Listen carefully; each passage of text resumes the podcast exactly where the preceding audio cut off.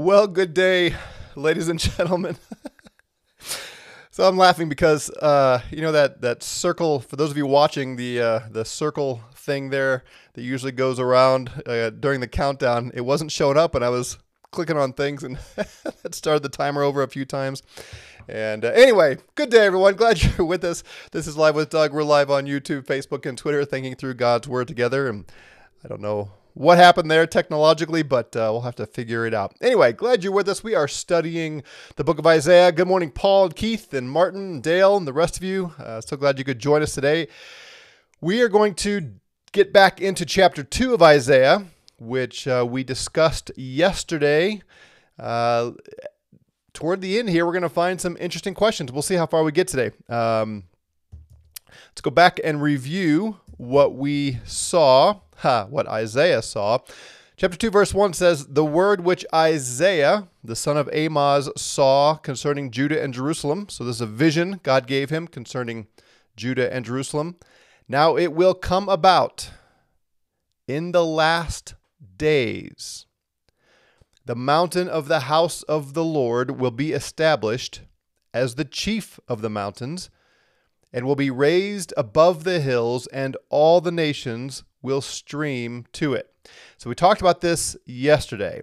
And one of the questions that comes to mind is the last days of what?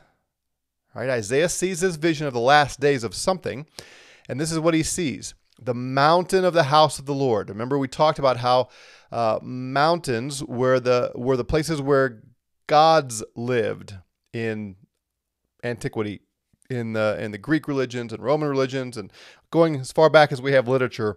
Uh, and this this is natural, right? We if you think about uh, going back before modern technology and our ability to fly and and move so quickly. The mountains were, you know, you had to walk everywhere, and mountains were big, uh, uh, majestic kinds of structures, and they still are.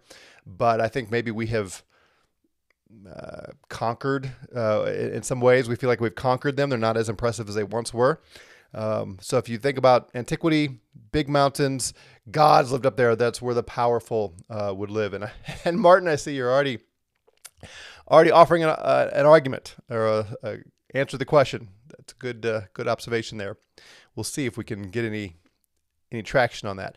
So mountains were the places where uh, gods lived, and the mountain on which the house of the Lord dwelt that mountain was going to be raised and established on the chief of the mountains, raised above the hills. And so the imagery there is God's house, and the mountain it's on would be uh, triumphant, higher than all the other places where gods lived, right? And the nations will stream to it. We we pointed out yesterday how that's uh, contrary to nature. Streaming goes downhill this is nations streaming uphill to the house of God, to the mountain where the house of God is. And many peoples will come and say, here's what they will say. So you've got nations streaming to the mountain, and peoples, two different words to describe, you know, the same kind of thing, nations and peoples. And many peoples will come and say, and here's what they'll say. Look at the quotation marks. Come, let us go up to the mountain of the Lord, to the house of the God of Jacob. They're being very specific about the God they want to seek, the God who lives on that mountain, the God who lives in that house, on the highest of the mountains. Let's go. Let's go to him. Why? That he may teach us concerning his ways. We want to walk in the ways of that God, that we may walk in his paths. We want to go where that God goes. We want to walk down the paths that He lays out. Uh, thanks, Keith, for highlighting that. There's the text for you. Okay, uh, so since you weren't able to pay attention, no doubt, because that's how we are as humans, reiterate for, for those of you listening to the podcast, like, yeah, I got it. Peoples are going to come and say, Come, let us go to the, the mountain of the Lord, the house of Jacob, and we want to be taught by him. We want to walk in the paths he gives us. So that ends the quotation. And the question is, why? Why are peoples going to say this? Why are many peoples going to say we want to go to the house of the God of Jacob because we want to learn from him? We want to walk where he walks and walk in his paths. Notice the word for here. That gives an explanation or a cause. The reason peoples are going to pursue that God is for the law will go forth from Zion, and the word of the Lord from Jerusalem. So here we have an example of Hebraic parallelism. In Hebrew poetry, which we find all through the Old Testament, especially the Psalms and the prophets, in Hebrew poetry there are uh, several kinds of parallelism. This is this is how they stressed things uh, or exp- expanded things. You know, in, our, in English poetry, everything has to rhyme. The last words of clauses rhyme, and that kind of thing, and that and that helps. Uh, helps kind of reiterate what's being said. Well, in Hebrew poetry, one of the ways they did it was repetition and repeating concepts that uh, that kind of explained uh, the the assertion. So here, law and word of the Lord are parallel. So those are both referring to the same thing. And Zion and Jerusalem are parallel. So the law will go forth from Zion, the word of the Lord from Jerusalem. So they kind of mutually explain one another. So the answer to the question, why are peoples streaming to Zion,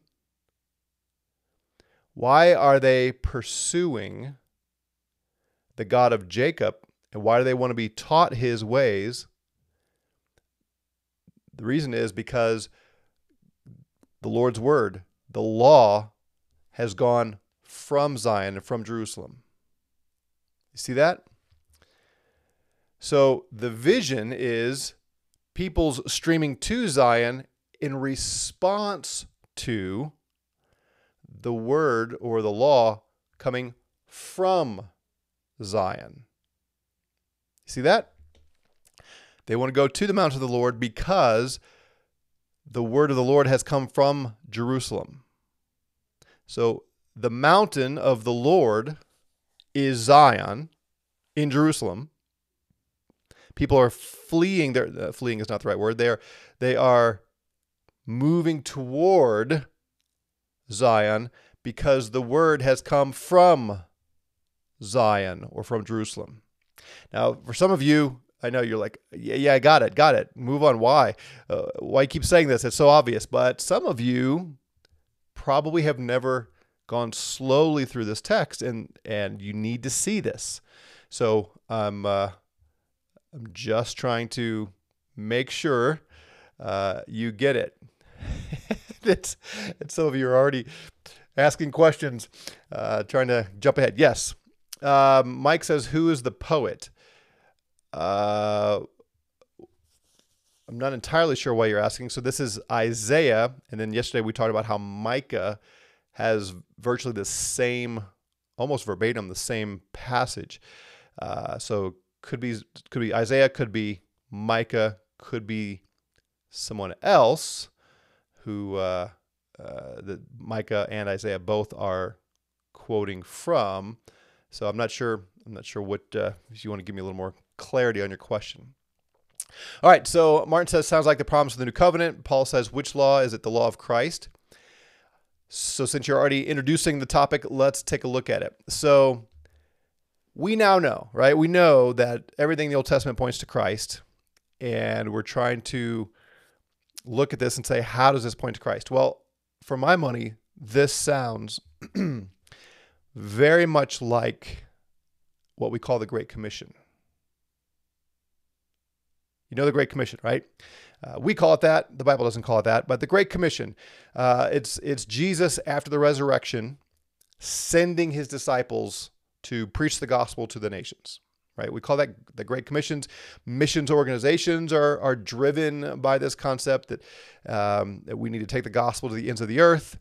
Um, america didn't start the missionary work but certainly in the last century or so uh, you know from europe to america the, the missions endeavor has increased big time and and in the last many decades, many nations are sending missionaries to other nations, all with this, this zeal to complete the Great Commission, as we call it. Well, that whole endeavor really springs from uh, Matthew 28. So let's take a look at Matthew 28.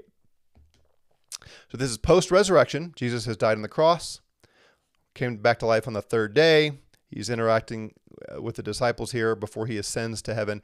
And he comes to them and he says, All authority has been given to me in heaven and on earth. All right. How much authority has been given to Jesus? What is he in authority over? Well, he says, all authority. All of it. How much is all of it? It's a lot, right? Jesus is the highest ranking official in the universe. Now, Paul in 1 Corinthians 15 will make one exception to this. God, who gives Jesus all authority, obviously, God is not in subjection to Jesus, right? So, God, is, and that's implied here, it's been given. Somebody gave it to Jesus. Well, that would be God. So, let this sink in. Jesus here at the resurrection is claiming that he has been given all authority in heaven and on earth. So he is the ruler of the universe. He's high king. As someone has said, there is not one square inch in the universe that King Jesus does not claim, that's mine. Now, think of the implications of this. You have a king and your family has a king, and your neighbors have a king, and your city has a king, and your country has a king. Every human being on planet Earth, every animal, every creature, every angel, every demon, everything that exists in the universe has a king, and his name is Jesus.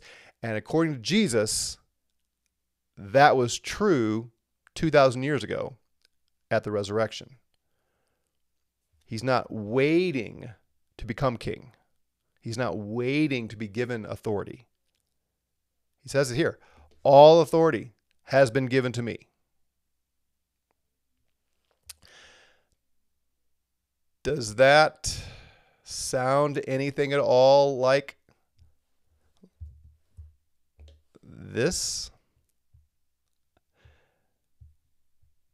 The ma- mountain of the house of the Lord will be established as the chief of the mountains and raised above the hills, and all the nations will stream to it. Sure does to me that Jesus being given all authority is a parallel concept to the, the chief mountain, the God raised above all other gods, uh, is Jesus. I think that's what's going on here. I think the Great Commission is the fulfillment of Isaiah 2. All right? So all the nations are going to stream to it. Many peoples are going to come, right? Um, peoples are going to come to the God of Jacob and want to be taught by him, right? Again, I'm, let me pull this back up. Right, so this is what we have over here. Many peoples will come and say, Come to the mountain of the Lord, to the house of Jacob, that he may teach us concerning his ways. Why? Because the law goes forth from Zion, the word from the Lord, from Jerusalem, rather. Jesus says, I have been given all authority. Here's what he's telling his disciples to do go disciple the nations. See that? The nations streaming to the mountain of God because the law or the words going from Jerusalem. Jesus here in Jerusalem is telling his disciples, make disciples of all the nations. How?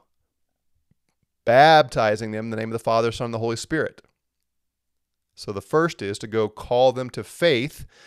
And when they come to faith, baptize them. Second, teaching them to observe all that I commanded you. The word of the Lord goes from Jerusalem. The law from Zion. Jesus says, Teach them to obey all that I commanded you. So I think what, what we have here in the Great Commission is Jesus now claiming to be that mountain, if you will. He doesn't use the language, of course, but but remember this is a vision that Isaiah sees, and he doesn't know exactly how it's going to be played out. We we looked at that. Uh, Peter tells us that uh, the, the prophets saw their visions, they wrote it down, and then they inquired to see what was the spirit of Christ revealing, what was the time, the fulfillment of all this. They didn't they didn't have the full picture. They didn't they didn't have the interpretation. They just declared what God gave them to declare, what, what he showed them in the vision. But now we put these pieces together, Jesus saying, I am uh, the king of the universe. I'm the the, the mountain of God, if you will, and I'm sending you out with my law, my commandments. Take my word to all the nations in fulfillment of this. And if that's true, then we should expect this to be fulfilled, right? We should expect the nations to be discipled. So yesterday, I uh, I raised the issue of postmillennialism, and uh, you know I told you I don't want this whole thing to become about millennialism. Uh, because we get so wrapped up in our presuppositions uh, about these things that uh, you know people have already made commitments to their eschatology and, and don't really let the text say what they say. So I don't I don't want to get all wrapped up uh, in those l- labels, but just taking these things at face value and, and kind of exploring them here. Isaiah sees the vision of a, of nations streaming to Zion. Jesus says, "Go disciple the nations." we should expect fulfillment of these things, which is hopeful. If I were a, a worldwide missionary, I would look at these passages and take it as impetus to say, go do this and expect results. Now, yeah, the results are in God's hands. Don't don't mishear me, but it sure seems to me like God's plan from way back in Isaiah's time is is a is the nations coming to Jesus. Which other passages in the New Testament shows fulfillment of the Abrahamic promise. All the nations will be blessed in your offspring Abraham in you in your seed. All the families of the earth all the nations of the earth will be blessed. How? As the gospel is preached and the nations stream to King Jesus.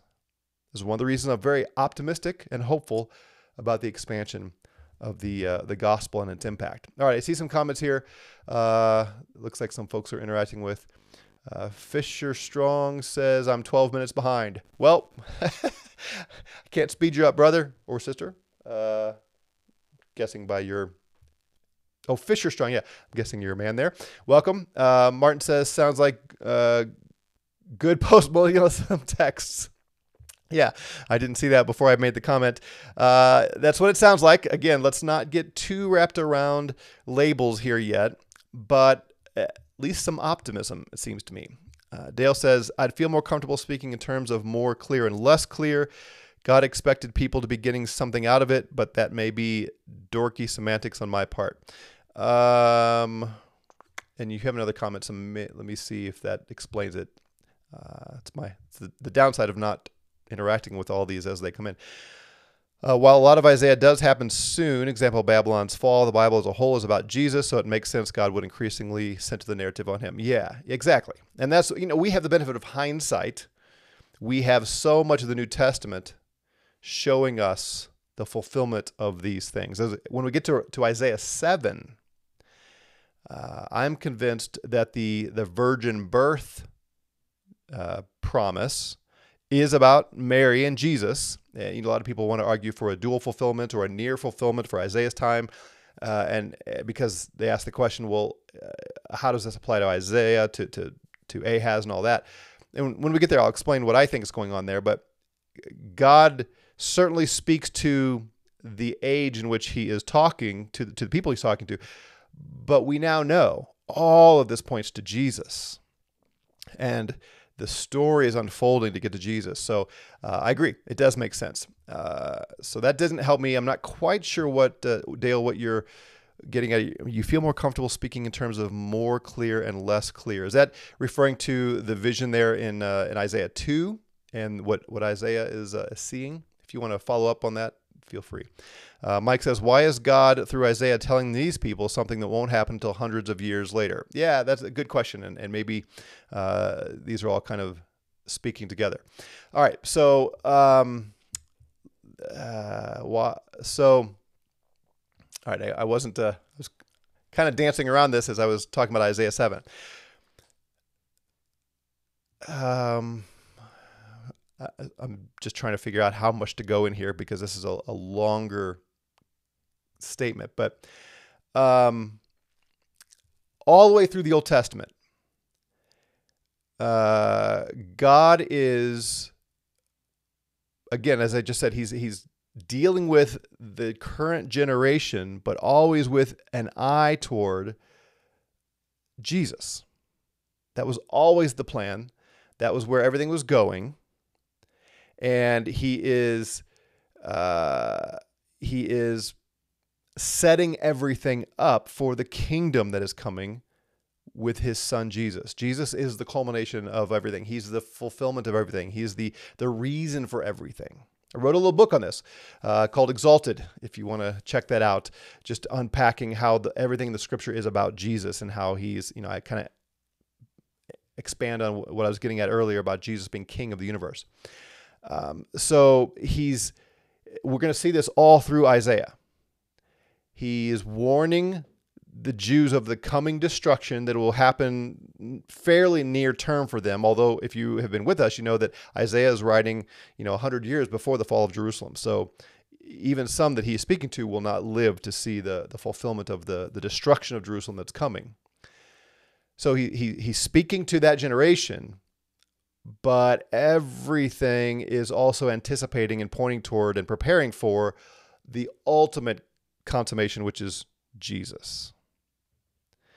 And that's why there's all the statements about waiting, waiting, and waiting. And now, you know, we look at that and say, well, what about the millions of Jews that died before the culmination, right? Uh, and I believe the New Testament has an answer for that. It's beyond our scope here, but yeah, they they looked with eyes of faith. This is what uh, Hebrews 11 is all about. Those who were uh, looking in the future with the eyes of faith and and the writer of Hebrews even says, and yet they didn't receive the promise before us, before the new covenant believers. And that gets into what happened to this Old Testament saints when they died, and we'll we'll come back to that sometime. But that's uh, that's generally what I think is going on here. Uh, all right, thanks, Paul, for or Dale, for clarifying that. You're responding to Paul. Lon says, "Would appreciate your thoughts on my comments yesterday on, um, is that Hebrews 9, 26, 28? Uh, so, Lon, follow up with me. Let me know that I'm going to assume that's what it is until you clarify. Uh, or am I missing it? Culmination of the age, second appearance. So I'm going to assume you mean Hebrews 9, 26, 28. And uh, oh, yeah, it's got to be because I see the wording here. So let me, uh, here's what Hebrews 9, 26 says. Otherwise, he would have needed to suffer often since the foundation of the world. So this is talking about Jesus. Let me back up and catch the context. Uh, Christ did not enter a holy place made with hands. So the, the whole point of Hebrews is there are Jewish converts to Christ who are being tempted to go back to the old covenant system, the priesthood, sacrifices, all of that. The writer of Hebrews is warning them that if they do so, uh, they will be abandoning Christ and the, the atonement that comes through his death and resurrection.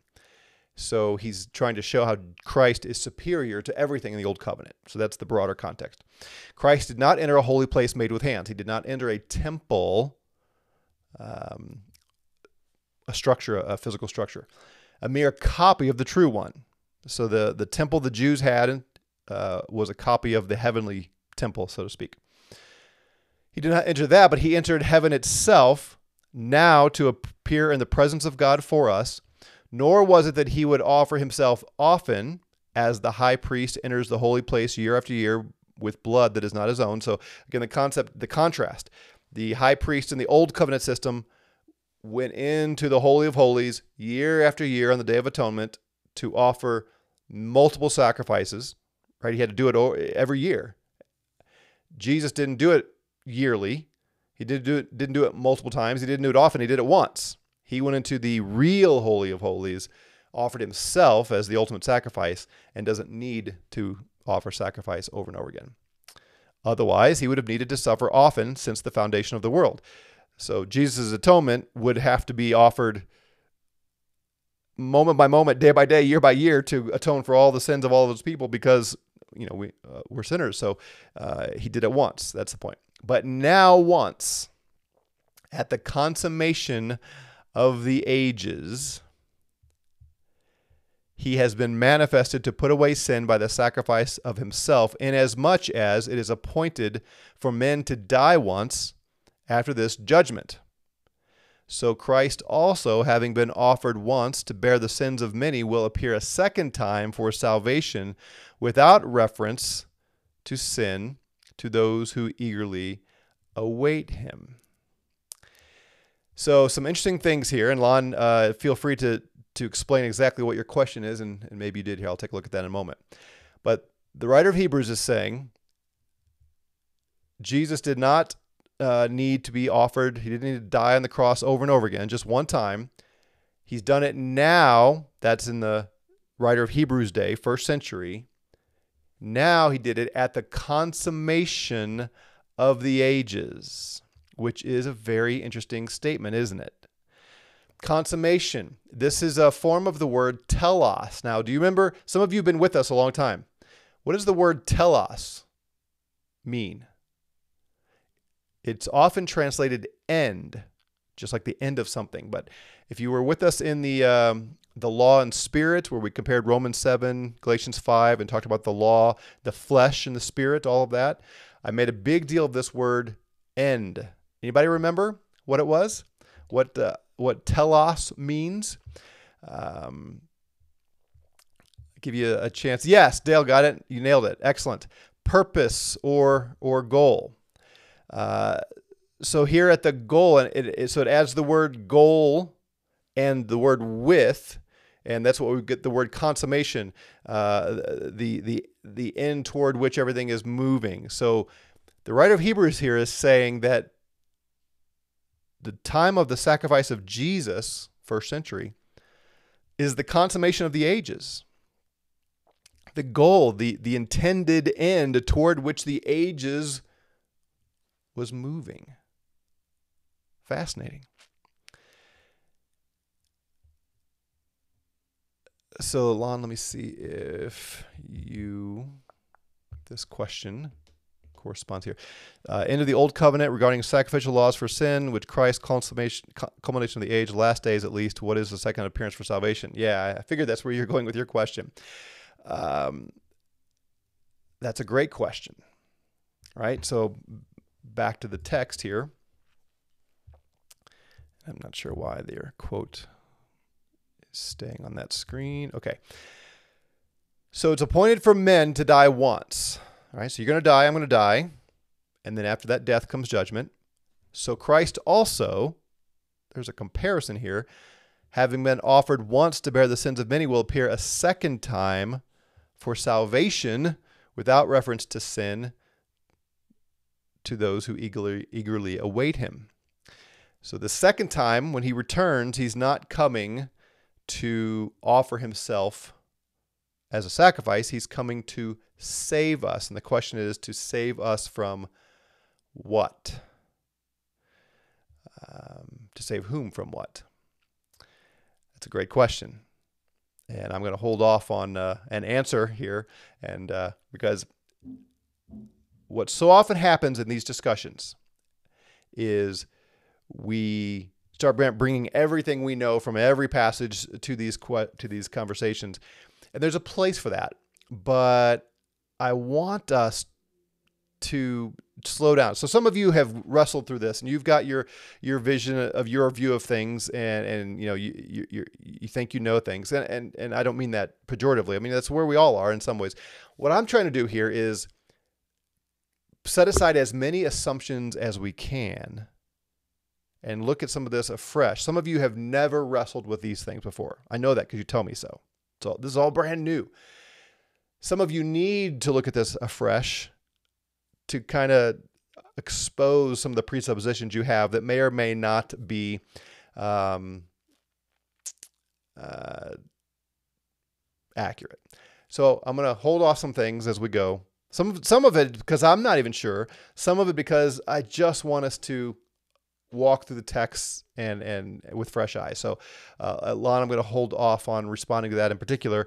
Uh, you say I offer a wild theory in my comment. Is that a comment you made after the fact or during the chat? Because I don't those comments you make during the chat don't always stick around. I don't always have access, so I'm not sure what you're referring to. So either put it again here or make a comment when we get done on this video, and I will take a look.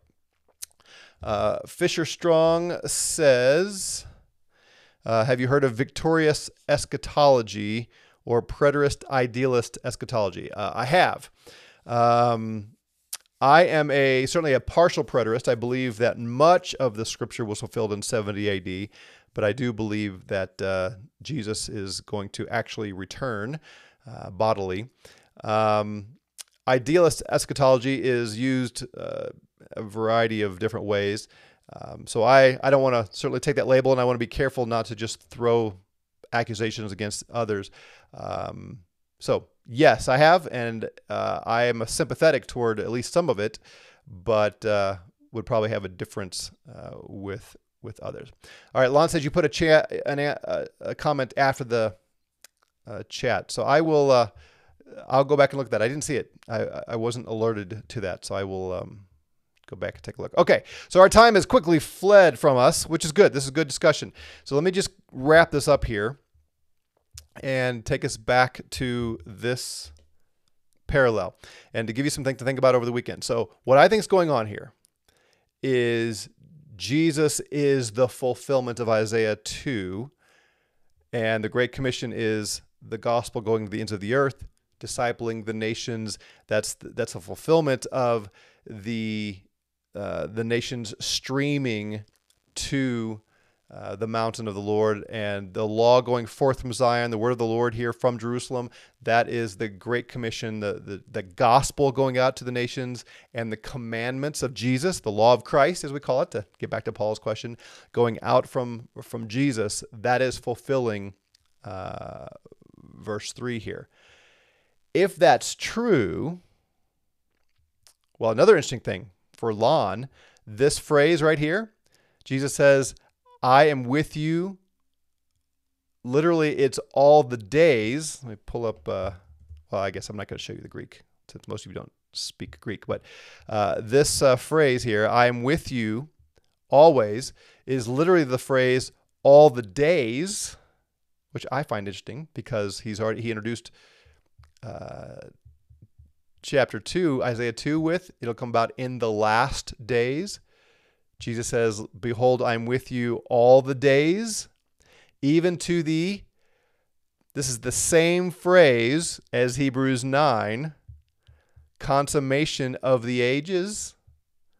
Jesus says, I am with you even to the consummation of the age, which still begs the question which age? Now, Martin offered earlier uh, the Old Covenant age, the Old Covenant era? That's a worthy answer, and it's worth diving in to, to see.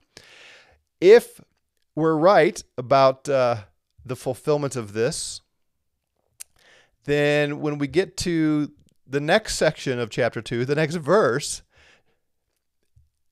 he will judge between nations, render decisions for many peoples, They will hammer their swords into plowshares and their spears into pruning hooks. Nation will not lift up sword against nation, and never again will they learn war. If this verse, verse 3, is fulfilled in the Great Commission, is verse 4 fulfilled in the Great Commission? Are we going to see peace before Jesus comes back? An argument can be made. Let me see what Dale says here, and then we'll wrap it up. A lot of people mistake partial preterism for postmillennialism. If we're talking labels, how would you di- differentiate non theonomic postmillennialism and optimistic amillennialism? Yeah. All right, a lot of words there, lots of stuff. Um, so let me say this quickly because our time has gone away. So, uh, uh, how do I do this quickly? Postmillennialism is defined differently, right? And I said yesterday, I would say that the growing excitement about postmillennialism, and it is growing, is not so much the classic golden age era, but that all of the institutions in society are going to become increasingly Christian, which in a sense will lead to a, a golden age. Imagine if the government and educational systems and well everything in society if everything in society was built and driven by Christians, then the world's going to be a great place to be in. Um, and I would say there's a good exegetical reason why most post mill folks are preterists because the same hermeneutic, the same uh, interpretive grid that leads you to see that so much of what's written is fulfilled in 70 AD leads toward a, uh, a non dispensational view of things and pushes against uh, that whole pre mill and dispensational eschatology. Um, and for those of you who don't, know these labels, I'm, I'm not going to define these too carefully. Just get what you can. But uh, for those that do know, like Dale, then I'm going to keep talking here in this way. Um, amillennialism typically is not optimistic because they would see the last days as the last days of this age and would say we're, we're living in the last days for the last 2,000 years. And all the texts that say in the last days there'll be an increase in evil and wickedness, and Jesus saying, um, you know, if I, uh, when I come, will I find faith on the earth? All those things seem to indicate the world's going to get worse and worse and worse. And so, and they would look at Revelation as describing our current age and all the bowls and the trumpets and all the, the you know the wrath being poured out upon the increasing apostasy on the earth. So it's almost built in to the Amill position a pessimistic view because of their hermeneutic. There are exceptions. There are some optimistic Amill folks, but they kind of push against the, the flow. Um, if we're talking labels, how would you differentiate non theonomic post mill and optimistic Amill? Um, I would say if I were post mill, I would start being non theonomic. I don't believe, because theonomy typically means bring the old covenant law into the world, into the culture, and governments should be based there. And if I ever go all the way with a quote unquote post mill view, I'm certainly going to be a non theonomic view.